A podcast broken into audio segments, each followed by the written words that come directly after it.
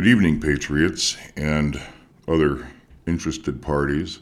Today is Sunday, February 7th, 2021. Today we're going to talk about the deep state. There's been a lot of questions about it, what it is, and I think there's some misconceptions out there. Misconceptions based on a lack of concrete information combined with the tremendous amount of deliberate misinformation that's out there. The deep state is a term that has been bandied about quite a bit, especially the past few years. And understanding what it is is fundamental to understanding the circumstances in which we currently find ourselves. The term deep state is interchangeable. All non communist countries have a deep state. Those persons to whom the New World Order is their master, whether they be the pre revolution Bolsheviks, the revolutionaries in Cuba, the bankers in London, the revolutionary Chinese, etc. These are the members of the national local deep state. You can look at the deep state as the local office of the New World Order. They are all globalists, they are all neo communists. If the deep state controls the media, the means of communication, the educational system, banking, etc., the only way to root them out is for nationalists to purge them, control the enterprises they controlled, and systematically get rid of any influence they may have had. We tend to think that we are the only ones dealing with this, and we are not. This is what happened in Burma the other day. The deep staters stole the election and the military came in and arrested them all. The deep state, as we know it, exists in every free or nominally free country on earth. The US is the focus right now, just as those other countries I mentioned were the focus in their time with their struggles. Now, as a local office of the New World Order, the deep state can be looked at as the operatives of the directors. If the New World Order is the end result of globalist planning, and these would be composed of the Council on Foreign Relations, the International Monetary Fund, the World Economic Forum, the World Bank, all of the national banks, such as the Federal Reserve, and other institutions and organizations that compose the membership of the elite of the New World Order, then the local deep state is used to collect unto itself the power that it needs to effect change within the local arena to convert the nation to an outlet that will support and finance and carry out the New World Order. So, if you look at what happened in the United States as a natural progression of what happens when the New World Order sets its eyes on a prize, you need to go back in time quite a ways. Now, looking specifically at Chinese involvement, since they seem to be the ones tasked with carrying out this metamorphosis, Mao learned from the Soviets how to convert a free people into one enslaved. And by 1972, when Richard Nixon and Henry Kissinger took their famed trip to China, the Soviet Union was in the waning years of its influence and power. Uh, it was about 25 years later when the USSR disintegrated, and the Chinese were not oblivious to that fact. Henry Kissinger is as deep a deep stater as it gets, and I would consider him a roving ambassador of the New World Order uh, along the same lines as a Rockefeller, a Bush, a Gates, and now a Bezos. The outcome of the 1972 Henry Kissinger trip was something called the Shanghai Communique. The Shanghai Communique was an agreement that was made between the United States of America and China, the Chinese Communist Party specifically, to open trade between the countries to have a pact of non aggression and to encourage the development of nations within the Asia Pacific Rim from third world status to first world. It also drove home the understanding that Taiwan would be considered a part of China, separate but equal, and allowed to develop their own economy and their own government without interference by the United States. Of course, this also opened up trade and exchange programs with China. So within the United States of America, we began seeing a wave of students and business people and executives all sent here to learn, to train, to be educated, and bring back what they had learned to China and help them in their quest for modernization and expansion. However, piggybacking on this noble effort was the understanding that every single person sent over here for that reason would be tasked with observing and recording everything that they saw that had anything to do with our culture, our politics, our economy, down to the local level. And they were debriefed on a regular basis and continued to be so debriefed.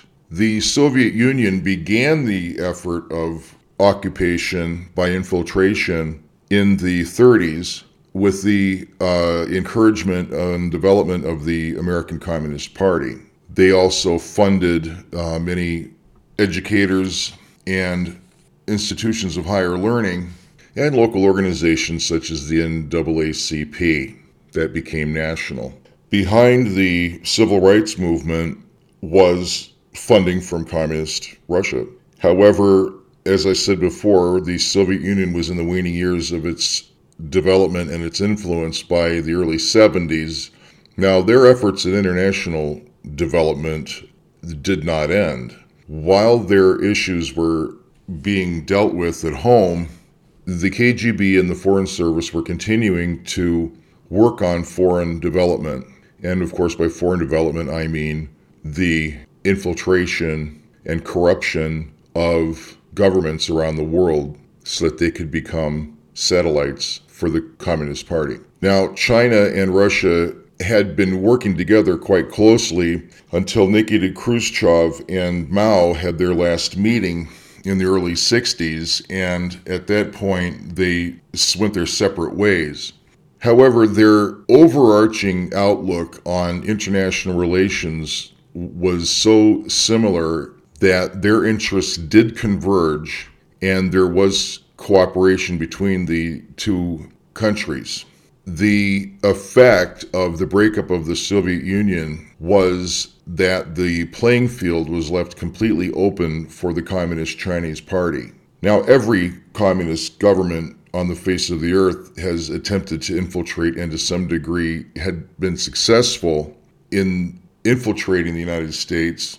However, none were so obscene and dangerous as the Mariel boat lift in 1982 when Fidel Castro sent 20,000 or so of his worst criminals to the United States and their aim was to wreak havoc, open pipelines with the three letter agencies to bring cocaine and other drugs in from South America, to infiltrate and expand gang involvement and control over neighborhoods, to flood the legal system, and to spy and report back on what they had seen and what they were doing.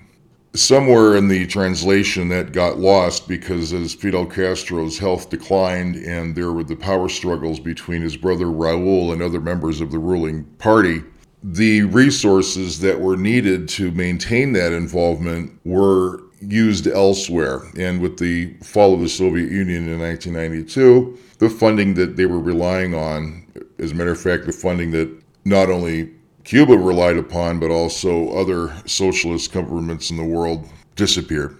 China picked up the slack as well as it could and as much as it wanted to. However, China felt that the influence that they were exerting upon the United States was doing just fine, and they really didn't need to depend on Cuba for that.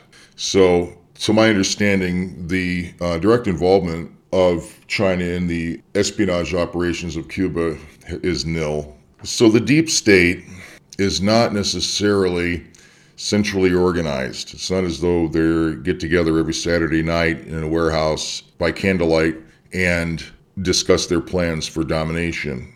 You can think of it as a decentralized effort that has the same aim. So, for example, a school teacher that was educated at a progressive university and the basis of that education being that the traditional values of the United States do not meet the needs of the world today, they will de emphasize our Constitution. They will de emphasize the education of our children and focus on what they deem to be important gender studies, race relations, foreign policy, all tempered with a neoliberal progressivist view that undermines the ability of our children and our students to develop any kind of adherence to the traditional th- values that were the foundation of this nation. You also have, at the higher level, principals in charge of schools that have the same view, that hire and reward teachers that are progressive, liberal, leftist, and marginalize those educators who are traditional and God fearing and patriotic. And you extend that to corporations, HR managers who are progressive and liberal and leftist, who hire those who mirror their own background and outlook, to politicians who understand that you can tell people that you share their values, and then once you get elected, the deep state will protect you and you can then vote how you're told. Which brings us now to the difference between a deep state operative or asset and a deep state member. Let's use, for example, Mayor, Mayor Muriel Bowser of Washington, D.C. Mayor Bowser is a member of the deep state. The Metropolitan Police Department, and this is not meant as a disparagement of those fine officers that serve, are operatives or assets. In other words, through the carrying out of their daily duties, they invariably and without knowing also carry out objectives that further the deep state within Washington, D.C. And it could be as minor as giving somebody a ticket or surveillance or arresting somebody. Now, these officers are mostly doing their job within most police departments, I would say that most of the rank and file are decent people. However, the higher up you go in any organization, the closer you get to the filth. And so I would hazard a guess that at the top of the Metropolitan Police Department, as in most police departments in this country, the strong possibility exists that there are members of the deep state to be found. You also have people that are higher up in the membership or in the hierarchy, such as Nancy Pelosi and Chuck Schumer and Michael Pence, they are hierarchically more sensitively placed than Mayor Bowser. Now, within her sphere of influence, she's as high as it gets. But what playbook are they operating from? Now, we know that the Soviet Union didn't just come out of nowhere. We know that the members of the Revolutionary Communist Party didn't just come from nowhere. Well, they were espousing the goals set forth by Marx and Engels in the Communist Manifesto. And those goals have been kept alive uh, most recently in this country by a man that I am 99% sure none of you have ever heard of, but you would do well to look into. And that man is known as Bob Avakian. Bob Avakian is the chairman of the American Communist Party. And the reason why you've never heard of him or see him is because he has been busy for many years in the planning and carrying out of what you see happening today. The idea was that he would become the president at some point, and then once power had been attained, convert the United States into a communist utopia. However, that was not to be. So instead, the machinations were put into place for a community organizer from Chicago named Barry Soetoro to become the president. And thus, Barack Obama was able to lay the foundation for what we see today. The idea was that Obama would weaken the foundation of our republic enough through race wars and gender wars and the decimation of our culture and our identity so that by 2016, Hillary Rodham Clinton would be elected president and finish the job. Well, that all came to naught when Donald J. Trump won by a landslide. And yes, the attempt was made to steal the election then as it has as it was in 2020. However, the algorithms were not properly calibrated and the infrastructure necessary to bring in the truckloads of ballots to offset the lack of digital effort uh, was not in place. Now, we can go deep down any avenue of this rabbit hole, but suffice to say that without COVID 19, the election would have been won by Donald Trump in such a manner as to not have been able to be stolen. However, with COVID 19, the deep state had the opportunity that it needed to encourage the use of mail in balloting, and anybody who questioned that was deemed a denier or a conspiracy theorist, a racist who wanted to disenfranchise poor homebound African Americans and Latinos of their rights. So, with paper balloting a foregone conclusion, the deep state had everything it needed to ensure that enough votes would be cast for the opponent as to throw into doubt the election and they were able to draw it out long enough to be able to have a inauguration. Now I'm going to stop here for a moment because I understand that we honestly don't know exactly what's going on. And if you follow my Gab page and if you are on Telegram on the Republic Stands channel, then you know that I believe there is a magic show going on right now and we're the audience. However, we must act as if this is our reality. In other words, we need to understand where, how we got where we are right now.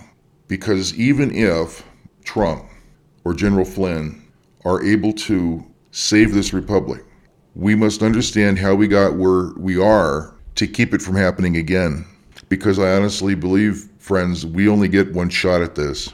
Now, if we blew it, then all of this is moot and information is power and you better download these and save them because when we are cut off from communication and the internet, these podcasts of mine and others will be the history that we will have to carry with us through the age until we can shake the yoke of slavery off of our backs. So the storm is coming. Some would say it's here. And the impeachment trial has not yet begun.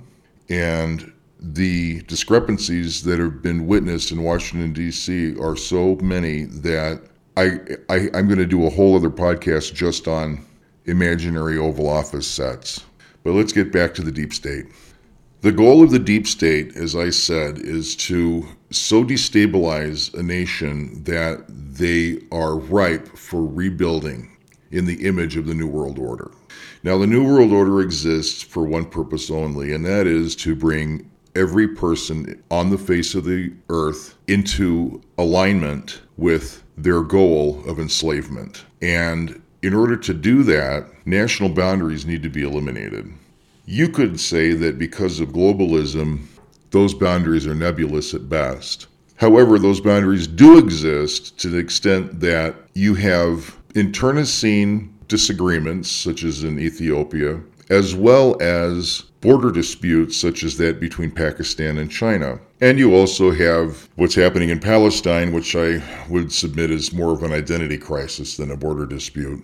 However, the subjugation of a world power to the New World Order is necessary for the elimination of borders and the forced cooperation of uh, those nations that are neighbors. So, elimination of the United States of America as an independent republic is paramount to the goal of the New World Order.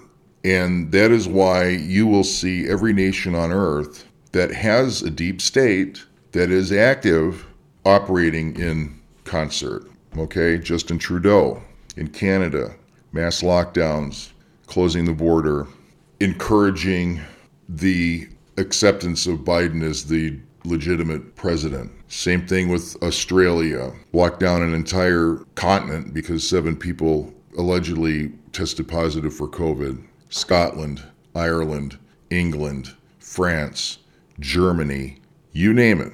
And these countries are following the party line to the letter. The deep state is alive and well in all of these countries and has already come to power in most of them. Now, what happened in Italy the other day, where the government resigned because of the outing of their involvement in the theft of our elections using the Leonardo satellite program, that was a victory for us. However, it may not be enough. So, undoing the deep state can only be done if you understand it. But the deep state operatives are some of the most evil, twisted, sick, perverted, satanic individuals you will ever come across. And I mean that in with the first definition of each of those words. Lin Wood, and I strongly suggest that you go to his channel on Telegram and review every single thing that he's posted, is without doubt one of the best informed people I know out there on what the deep state is and who it is and how they operate. Suffice to say that their methods are effective because they have no moral compass and they will do anything to compromise someone in power or to put somebody into a position of power and they will do anything to destabilize the country. They don't care about mom and apple pie. They'll kill mom and poison the apple pie if it means putting somebody into a position to be controlled. They don't care about people that are being victimized by the economy they want the economy to fail because the more people that are victimized by it, the more people that are disenfranchised and hopeless, the more homeless people there are, the more poor people there are, the more families that go to bed hungry, the less likely they are to pay attention to what's going on. Now, my advice is that here on out, I would assume every single person out there is either a member, an operative, or an asset of the deep state, unless proven otherwise. Make no mistake, friends, we are at a very vital point in our existence, not only as a nation, but as a people. As much as China Joe is making an effort to erase President Trump and his accomplishments, we ourselves are in danger of being erased. These masks, lockdowns, closures all contribute to a banishment of people to a prison, whether it's in our homes, apartments, or our cars or tents, or behind actual bars. And without belaboring the point, they closed the churches and the schools for multiple reasons, not the least of which that's where people would go to vote. Those are the places where people meet that of like mind churches, bars, these are the places where the revolutionaries met back in the 1700s when they were trying to figure out how to overthrow the yoke of oppression that was being enforced by the King of England. However, what they didn't understand until lately was the internet is our pub, the internet is our church. And I mean that in the sense that it's a gathering place for people of like mind to communicate. Now, Facebook and Twitter are absolutely deep state. And with the control that they exert over Google and Instagram and other social media sites, Facebook and Twitter have effectively silenced many, many, many voices of those who are attempting to fight the deep state. However, Andrew Torba, faithful Christian, patriot, has given hundreds of millions of us the opportunity to congregate. And Pavel Yurov with Telegram has given us tens of millions of us the opportunity to exchange information. But make no mistake, unless something changes, and I mean soon, the deep state will do everything in its power to see to it that Gab and Telegram are not a threat. And if you don't think that that'll happen, then I would draw your attention to any country in the world, such as Turkey or Burma, where they systematically shut the internet down and censor it to the extent that people don't see anything that the state does not want them to. And I think that that's something that we can end this with is that don't be under any illusions, friends. What you see happening in third world countries is exactly where we are headed unless a miracle happens. Now, I hope that this was enough to give you something to go on so you can do your own research. And I hope it was able to give you some understanding of where we are and how we got here. I advise you to be careful and cautious in your research. However, you need to do some digging. You might be surprised at what you find. Please go to Gab and Telegram if you want to ask me any questions. I'll review them and answer them as best and as quickly as I can. In the meantime, God bless you, and may God bless the Republic of the United States of America. Wait! No retreat!